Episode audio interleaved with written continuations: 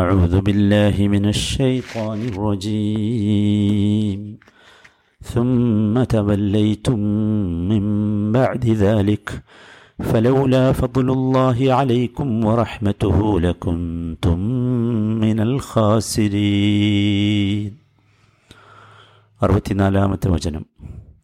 നമ്മൾ കഴിഞ്ഞ ദിവസവും ഇത് തന്നെയാണ് പാരായണം ചെയ്തത്. സുമ്മ തവല്ലൈതും മിൻ ബഅദി ദാലിക്, പിന്നീട് അതിനുശേഷമായി നിങ്ങൾ തിരിഞ്ഞു കളഞ്ഞു. ഫലൗലാ ഫദ്ലുല്ലാഹി അലൈക്കും വറഹ്മതുഹു, എന്നാൽ നിങ്ങൾക്ക് അല്ലാഹുവിൻ്റെ ദയയും അവൻ്റെ കാരുണ്യവും ഇല്ലായിരുന്നുവെങ്കിൽ ലകുൻതും മിനൽ ഖാസിരീൻ, നിങ്ങൾ നഷ്ടക്കാരിൽ പെട്ടവരാവുക തന്നെ ചെയ്യുമായിരുന്നു. ഈ രണ്ട് വചനങ്ങളും 63, 64 വചനങ്ങൾ നാം ഇതിൻ്റെ കൃത്യമായ വിശദീകരണം മനസ്സിലാക്കി. അൽഹംദുലില്ലാഹ്. ചില കാര്യങ്ങൾ കൂടി ഈ വചനങ്ങളിൽ നിന്ന് നാം ഗ്രഹിക്കേണ്ടതുണ്ട്. അതിലൊന്നാമത്തേത്, ഇവിടെ അല്ലാഹു തആല ബനൂ ഇസ്രായീലിനോട് ചെയ്ത കരാറിനെ ഓർമ്മിപ്പിക്കുന്നു. വഇദ് അഖദ്നാ മീസാഖക്കും എന്ന് പറഞ്ഞുകൊണ്ട് തുടങ്ങുന്നത് അതാണല്ലോ. എന്തിനാണ് യഥാർത്ഥത്തിൽ ഈ കരാർ അല്ലാഹു ഓർമ്മിപ്പിക്കുന്നത്? ഇത് അല്ലാഹുവിൻ്റെ ഒരു ശൈലിയാണ്. അതെന്തിനാണെന്ന് ചോദിച്ചാൽ, ഈ കരാറിനെ ഫോളോ ചെയ്യാൻ, പിൻപറ്റാൻ, പൂർത്തീകരിക്കാൻ നിങ്ങൾക്ക് ബാധ്യതയുണ്ട് എന്ന് ഓർമ്മിപ്പിക്കാൻ വേണ്ടിയാണ്. നമ്മളും അങ്ങനെ തന്നെയാണല്ലോ. നമ്മൾ സാധാരണ ഒരാളുമായി വല്ല കരാറുണ്ടാക്കി അയാൾ ആ കരാറിനെതിരെ പ്രവർത്തിക്കുന്നത് കണ്ടാൽ നമ്മൾ ആ കരാർ അയാളെ ഓർമ്മിപ്പിക്കും. എന്തിനാണത് ഓർമ്മിപ്പിക്കുന്നത്? ആ കരാർ പൂർത്തിയാക്കാനുള്ള ബാധ്യത നിങ്ങൾക്കുണ്ട് എന്ന് അവരെ ബോധ്യപ്പെടുത്താൻ വേണ്ടിയാണ്. ഈ ആയത്തിനെ വിശദീകരിക്കുന്നിടത്ത് മഹാന്മാരായ പണ്ഡിതന്മാരൊക്കെ ഇത് തന്നെയാണ് സൂചിപ്പിച്ചിട്ടുള്ളത്.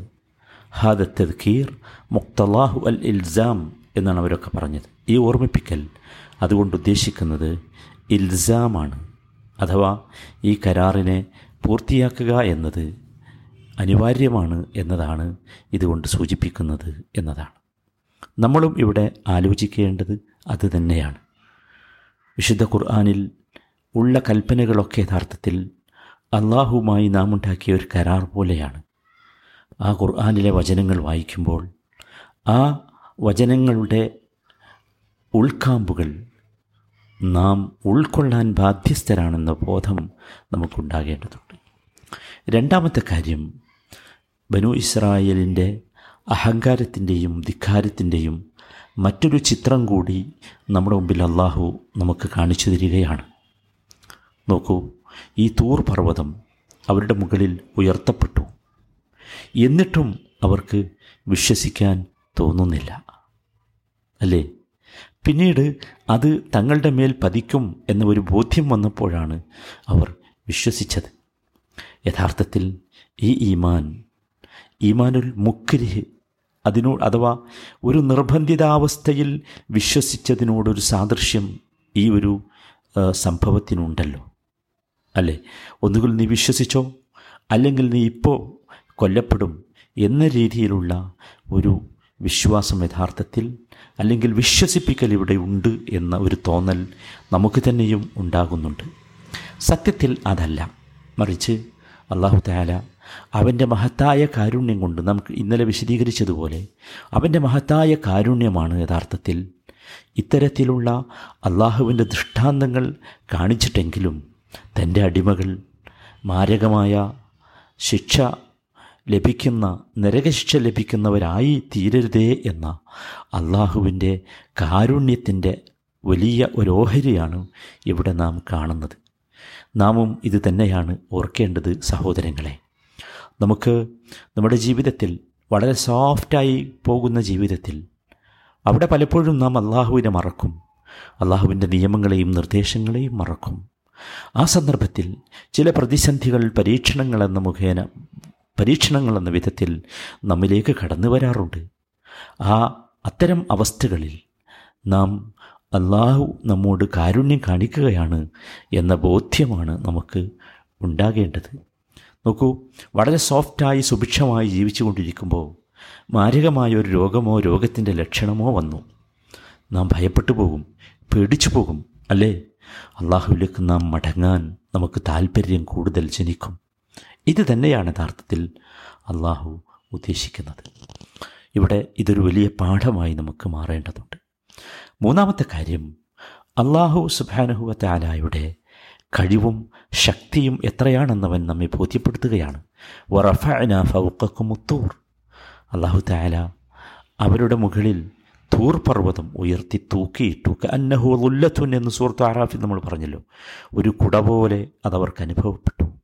നോക്കൂ, ലോകത്തൊരു സൃഷ്ടിക്കും സാധ്യമല്ല, ഒരാൾക്കും സാധ്യമല്ല ഒരു പർവ്വതത്തെ പിഴുതെടുത്ത് അതിനെ അന്തരീക്ഷത്തിൽ നിർത്തി ശക്തിയുള്ള പാറക്കല്ലുകൾ താഴേക്ക് പതിക്കാതെ പിടിച്ചു നിർത്താൻ അള്ളാഹുവിന് മാത്രമേ സാധ്യമാകൂ.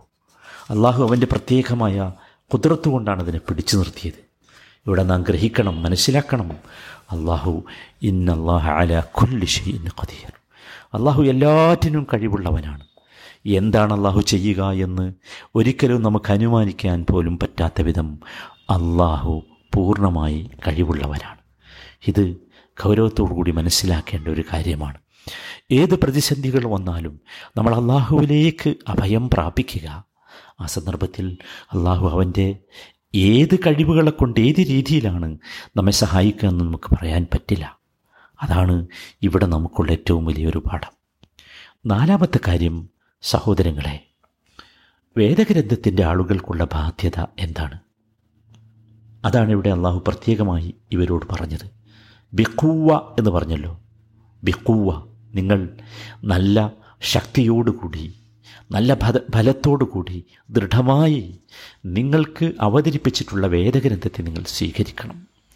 അവിടെ നാം വേദഗ്രന്ഥത്തിലെ നിയമങ്ങളോടൊരിക്കലും നമുക്ക് ഒരു തരത്തിലുള്ള ആലസ്യവും പാടില്ല, ദുർബലത പാടില്ല, മടി പാടില്ല. അതങ്ങനെയുമാകാം, ഇങ്ങനെയാകാം, ഇങ്ങനെയുമാകാം എന്ന് വിചാരിക്കാൻ പാടില്ല. മറിച്ച് വേദഗ്രന്ഥത്തിലെ നിയമങ്ങൾ പ്രയോഗവൽക്കരിക്കുന്നതിൽ നാം സ്റ്റേണായിരിക്കണം. അത് നമ്മുടെ ജീവിതത്തിൽ അതുണ്ടോ എന്ന് അള്ളാഹു പലപ്പോഴും പരിശോധിക്കും. ആ പരിശോധനയിൽ ഒരിക്കലും നാം പരാജയപ്പെടരുത്. അതുകൊണ്ട് ബിഖുവ എന്ന് പറഞ്ഞത് വിശുദ്ധ ഖുർആൻ്റെ വിഷയത്തിൽ നമ്മളൊക്കെ സ്വീകരിക്കണം. ഖുർആനിൻ്റെ അധ്യാപനങ്ങളെ സ്വീകരിക്കേണ്ടത് അത് കേവലം ഒരു നിർബന്ധമായ കടമയാണല്ലോ എന്ന വിചാരത്തോടു കൂടിയല്ല, മറിച്ച് പൂർണ്ണമായ സന്തോഷത്തോടെ, സമാധാനത്തോടെ, ഇതാണ് തനിക്ക് നന്മ എന്ന വിചാരത്തോടു കൂടിയായിരിക്കണം എന്നർത്ഥം.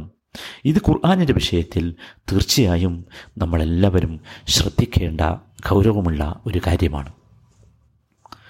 അഞ്ചാമത്തെ കാര്യം, സഹോദരങ്ങളെ, ഇവിടെ നമ്മൾ ശ്രദ്ധിച്ചുവല്ലോ, ഈ വേദഗ്രന്ഥത്തെ സ്വീകരിച്ചാൽ എന്ത് കിട്ടും എന്നാണ് അല്ലാഹു തആല ഇവിടെ ബനൂ ഇസ്രായേലിനെ പരിചയപ്പെടുത്തുന്നത്. ലഅല്ലക്കും തത്തഖൂൻ, അല്ലേ? ആണല്ലോ, ലഅല്ലക്കും തത്തഖൂൻ. വദ്കുറൂ ഖുദൂ മാ ആതൈനാകും ബിഖുവ്വ വദ്കുറൂ മാ ഫീഹി ലഅല്ലക്കും തത്തഖൂൻ. അതിലുള്ളതെല്ലാം നിങ്ങൾ അംഗീകരിക്കണം, നിങ്ങൾ ഓർക്കണം, നിങ്ങളുടെ ജീവിതത്തിലുണ്ടാകണം. അപ്പോഴാണ് എന്ത് ലഭിക്കുക? തഖ്വ ലഭിക്കുക. മുത്തഖിയാകണമെങ്കിൽ വേദങ്ങളിലുള്ള നിർദ്ദേശങ്ങളെ അതുപോലെ പരിഗണിക്കുവാനും പിൻപറ്റുവാനും നമുക്ക് സാധിക്കേണ്ടതുണ്ട് എന്നർത്ഥം. ഇവിടെ യഥാർത്ഥത്തിൽ വേദങ്ങൾ കേവല പാരായണങ്ങൾക്ക് ഉപയോഗിക്കുകയും അതിലെ നിയമങ്ങളോ നിർദ്ദേശങ്ങളോ ജീവിതത്തിൽ വരാതിരിക്കുകയും ചെയ്യുന്ന ഒരു ദൗർഭാഗ്യകരമായ അവസ്ഥ ഇന്ന് വേദങ്ങളുടെ ആളുകളിൽ പൊതുവെ കണ്ടുവരുന്നുണ്ട്. വിശുദ്ധ ഖുർആൻ്റെ ആളുകളാണെന്ന് പറയുന്നവർ ആ ഖുർആനിനെ തഖ്വയ്ക്കുള്ള ഒരു ഭാഗമാക്കാതെ, തഖ്വ നേടാനുള്ള ഒരു കാരണമാക്കാതെ, അത് കേവലം പുണ്യം നേടാൻ വേണ്ടി പാരായണം ചെയ്യുന്ന ഒന്നാക്കി മാറ്റുന്നു എന്നത് ഏറ്റവും വലിയ ദുര്യോഗമാണ്. നാം ഇതിൽ നിന്ന് രക്ഷപ്പെടേണ്ടതുണ്ട്. അതാണ് അല്ലാഹു തആല ഇവിടെ നമ്മോട് പ്രത്യേകമായി ഓർമ്മിപ്പിക്കുന്നത്. ഈ ഒരു ബോധം നമുക്ക് ഖുർആനിനെ സമീപിക്കുമ്പോൾ ഉണ്ടാകണം. നോക്കൂ, നമ്മൾ ഇത്രയും വചനങ്ങൾ പഠിച്ചത്, ഈ പഠിച്ചതിൽ നിന്ന് നമുക്ക് ലഭിക്കേണ്ടത് തഖ്വയായിരിക്കണം. ലഅല്ലക്കും തത്തഖൂൻ. ഒരു വചനം അല്ലെങ്കിൽ അരവചനം ഒരു ദിവസം നാം വായിക്കുമ്പോൾ, അല്ലെങ്കിൽ ഒരു വചനം തന്നെ 4 ദിവസങ്ങളെ കൊണ്ട് നാം ഗ്രഹിക്കുമ്പോൾ യഥാർത്ഥത്തിൽ നമ്മുടെ തഖ്വയുടെ ആഴം വർദ്ധിക്കേണ്ടതുണ്ട്. അല്ലാഹു നമുക്ക് തൗഫീഖ് നൽകുമാറാകട്ടെ. ആറാമത്തെ കാര്യം, സഹോദരങ്ങളെ, ഇവിടെ ബനൂ ഇസ്രായേലിനെ അള്ളാഹു ആക്ഷേപിക്കുന്ന രംഗം നാം കാണുകയാണ്. നിങ്ങൾ ആലോചിച്ച് നോക്കൂ, ആ പർവ്വതം പൂർവസ്ഥിതിയിലേക്ക് പോകുന്നുണ്ടോ എന്ന് അവർ കണ്ണിട്ട് നോക്കുകയായിരുന്നു. പർവ്വതം പൂർവസ്ഥിതിയിലേക്ക് പോയപ്പോൾ അള്ളാഹുവിടെ പറഞ്ഞതുപോലെ സുമ്മ തവല്ലൈതും മിൻ ബഅദി ദാലിക്, അവർ പിന്തിരിഞ്ഞു കളഞ്ഞു. അല്ലേ, വേദത്തെ പിൻപറ്റുന്നതിൽ നിന്ന് അവർ പിന്നോട്ട് പോയി. ഇതിനെ അള്ളാഹുവിടെ ആക്ഷേപിക്കുകയാണ്. നോക്കൂ, ഇത്രമാത്രം വലിയ ഒരടയാളം, ഒരു ദൃഷ്ടാന്തം നിങ്ങളുടെ കൺമുമ്പിൽ നിങ്ങൾ കണ്ടിട്ട് പോലും അതംഗീകരിക്കാൻ, മുസ്തഖീമുകളാകാൻ, ഇസ്തിഖാമത്തുള്ളവരാകാൻ, നേരെ ചൊവ്വേ ഈ ഒരു വലിയ ഖുദ്റത്തുള്ള കഴിവുള്ള റബ്ബിൻ്റെ കൽപ്പനകളെ അനുസരിക്കേണ്ടവരാണ്, പിൻപറ്റേണ്ടവരാണ്, ഫോളോ ചെയ്യേണ്ടവരാണ് ഞങ്ങളെന്ന ബോധം നഷ്ടപ്പെടുകയും ഇതൊക്കെ ഒരു തരം ആലസ്യത്തോടുകൂടി മാത്രം ഇതിനെ കാണുകയും ചെയ്തു എന്നത് ഒരു വലിയ ആക്ഷേപമായാണ് അള്ളാഹു ഇവിടെ ചിത്രീകരിച്ചിട്ടുള്ളത്. നമ്മുടെ വിഷയത്തിലും നാം ഇത് കാണേണ്ടതുണ്ട്.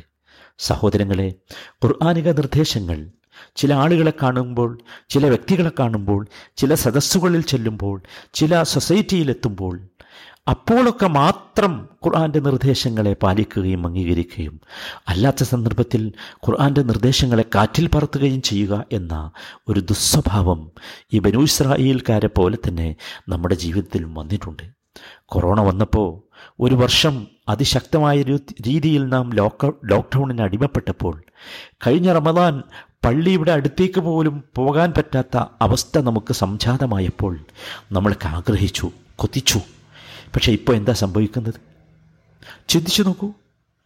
ഒരല്പം ആശ്വാസം ഉണ്ടായപ്പോൾ, സമാധാനമുണ്ടായപ്പോൾ ആ പഴയപടി ജീവിതത്തിലേക്ക് നമ്മളൊക്കെ തിരിച്ചുപോയില്ലേ?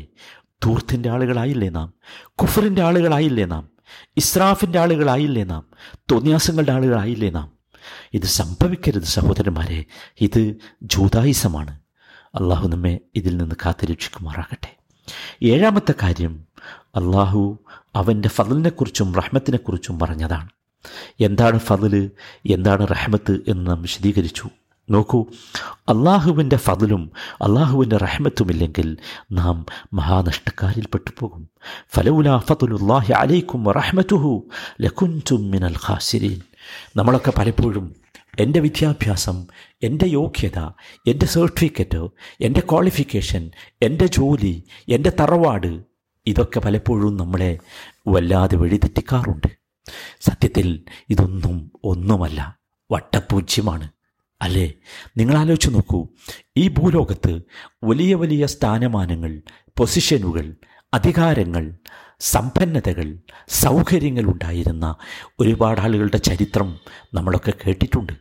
ചക്രവർത്തിമാർ, രാജാക്കന്മാർ, മന്ത്രിമാർ, ധനാഢ്യർ, സമ്പാദിച്ചു വച്ചവർ.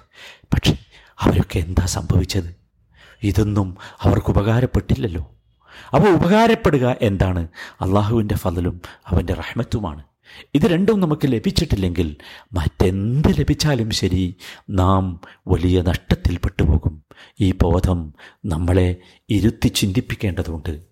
നാം നടന്നുകൊണ്ടിരിക്കുന്ന മാർഗം ചിട്ടയായ മാർഗമാണെങ്കിൽ ആ മാർഗത്തിൽ നിന്ന് നമ്മളെ തിരിച്ചു കൊണ്ടുവരുവാൻ ഇത്തരത്തിലുള്ള ഒരു ബോധത്തിന് തീർച്ചയായും സാധിക്കേണ്ടതുണ്ട്. അള്ളാഹു അതിന് നമുക്ക് തൗഫീഖ് നൽകുമാറാകട്ടെ. എട്ടാമത്തെ കാര്യം, മനുഷ്യൻ അവൻ സ്വന്തമായി ഒന്നും ചെയ്യാൻ കഴിയില്ല. ഒന്നും ചെയ്യാൻ കഴിയില്ല. മനുഷ്യൻ ബിഗ് സീറോ ആണ്, വലിയ വട്ടപ്പൂജ്യമാണ് മനുഷ്യൻ. നമുക്കെല്ലാവർക്കും അറിയാം, മുകളിലേക്ക് വലിച്ച ശ്വാസം താഴേക്ക് വരുന്നില്ലെങ്കിൽ ഏങ്ങലടിച്ചവൻ താഴെ വീഴും. പിന്നെ അവനെ ഒന്നിനും കൊള്ളുകയില്ല. 4-5 മണിക്കൂർ കഴിഞ്ഞാൽ അവൻ്റെ ജഡം ചീഞ്ഞളിഞ്ഞ് നാറും. സ്വന്തം മക്കൾ പോലും, അവനെ കെട്ടിപ്പിടിച്ച് കിടന്നവർ പോലും, ഉമ്മ വെച്ചവർ പോലും, അവൻ അടുത്ത് വരാൻ ആഗ്രഹിച്ചവർ പോലും, അവൻ്റെ അടുത്ത് ചെല്ലാൻ ആഗ്രഹിച്ചവർ പോലും ഒരു 10 മണിക്കൂർ കഴിഞ്ഞാൽ പിന്നീട് മൂക്ക് പൊത്തി ദൂരെ നിന്ന് മാത്രമേ നോക്കൂ. നമ്മൾ ഓർക്കണം, ഇതാണ് നാം. അതുകൊണ്ട് അള്ളാഹുവിൻ്റെ ഫദലിനെ ചോദിച്ചുകൊണ്ടിരിക്കണം, അള്ളാഹുവിൻ്റെ റഹ്മത്തിനെ ചോദിച്ചുകൊണ്ടിരിക്കണം. അല്ലാഹുമ്മ റഹ്മതക അർജു. നമ്മുടെ പ്രാർത്ഥനയിലെ ഈ വാചകം എപ്പോഴും ഉണ്ടാകണം. അള്ളാഹുവേ, നിൻ്റെ റഹ്മത്തിന് ഞാൻ കൊതിക്കുന്നു. അല്ലാഹുമ്മ ഇന്നി അസ്അലുക മിൻ ഫദലിക്. അള്ളാഹുവേ, നിൻ്റെ ഫളൽ എനിക്ക് വേണം, ആ ഫളലിനെ ഞാൻ നിന്നോട് ചോദിച്ചുകൊണ്ടിരിക്കുന്നു എന്ന ബോധം, എന്ന പ്രാർത്ഥന നമ്മിലെപ്പോഴും ഉണ്ടാകണം. ഇത് വളരെ പ്രധാനമായ ഒരു സംഗതിയാണ്. ഈ രീതിയിലുള്ള ഒരു മാറ്റം ഈ വചനം കേൾക്കുമ്പോൾ ഈ വചനത്തിൻ്റെ ഉള്ളിലൂടെ സഞ്ചരിക്കുമ്പോൾ നമ്മുടെ ജീവിതത്തിൽ ഉണ്ടായെങ്കിൽ മാത്രമേ പ്രിയപ്പെട്ടവരെ ഈ വചനം ഉപകാരപ്പെട്ടവരായി നാം മാറുകയുള്ളൂ. വിശുദ്ധ റമദാനിൻ്റെ പടിവാതിൽക്കൽ എത്തി നിൽക്കുന്ന സമയത്ത് ഇത്തരത്തിലുള്ള ഗൗരവമുള്ള ഒരു ചിന്ത നമ്മുടെ ഹൃദയത്തെ സ്വാധീനിക്കേണ്ടതുണ്ട്. അള്ളാഹു അങ്ങനെയുള്ള ഭാഗ്യവാന്മാരിൽ നമ്മയൊക്കെ ഉൾപ്പെടുത്തി അനുഗ്രഹിക്കുമാറാകട്ടെ. അർഹമുറാഹിമീനായ റബ്ബേ, അറിയുന്ന വചനങ്ങൾ, പഠിക്കുന്ന വചനങ്ങൾ, നിൻ്റെ കലാം അത് പൂർണ്ണമായി ഗ്രഹിക്കുവാനും ഉൾക്കൊള്ളുവാനുമുള്ള സൗഭാഗ്യം ഞങ്ങൾക്ക് നീ നൽകണമേ. അർഹമുറാഹിമീനായ റബ്ബേ, എല്ലാ രോഗങ്ങൾക്കും ശിഫ നിശ്ചയിച്ചിട്ടുള്ള റബ്ബേ, എല്ലാ രോഗങ്ങൾക്കും ഔഷധം ഇറക്കിയിട്ടുള്ള റബ്ബേ, ഞങ്ങളിലുള്ള രോഗികൾക്ക് നീ ശിഫ നൽകണമേ, സമാധാനം നൽകണമേ. ഔഷധമില്ല എന്ന് വിചാരിച്ചിരിക്കുന്ന എല്ലാ രോഗങ്ങളുടെയും ഔഷധം ഞങ്ങൾക്ക് നീ നൽകി ഞങ്ങളെ നീ അനുഗ്രഹിക്കണമേ. റഹമുറഹിമിനായ റബ്ബേ, വാർദ്ധക്യം കൊണ്ട് പ്രയാസപ്പെടുന്ന ഞങ്ങളുടെ മാതാപിതാക്കൾക്ക് നീ സമാധാനവും ആശ്വാസവും നൽകണമേ. റഹമുറഹിമിനായ റബ്ബേ, വിശുദ്ധ റമദാനിനെ ഈമാനോടുകൂടി ഇഹ്തിസാബോടുകൂടി അനുഷ്ഠിക്കുവാനുള്ള ആരോഗ്യവും ആയുസ്സും പൂർണ്ണമായി ഞങ്ങൾക്ക് നീ നൽകണമേ. റബ്ബന ആതിന ഫിദ്ദുനിയ ഹസന വഫിൽ ആഖിറതി ഹസനതൻ വഖിനാ അദാബന്നാർ. സല്ലല്ലാഹു വസല്ലമ അലാ സയ്യിദിൽ മുർസലീൻ വഅലാ ആലിഹി വസഹ്ബിഹി അജ്മഈൻ വൽഹംദുലില്ലാഹി റബ്ബിൽ ആലമീൻ.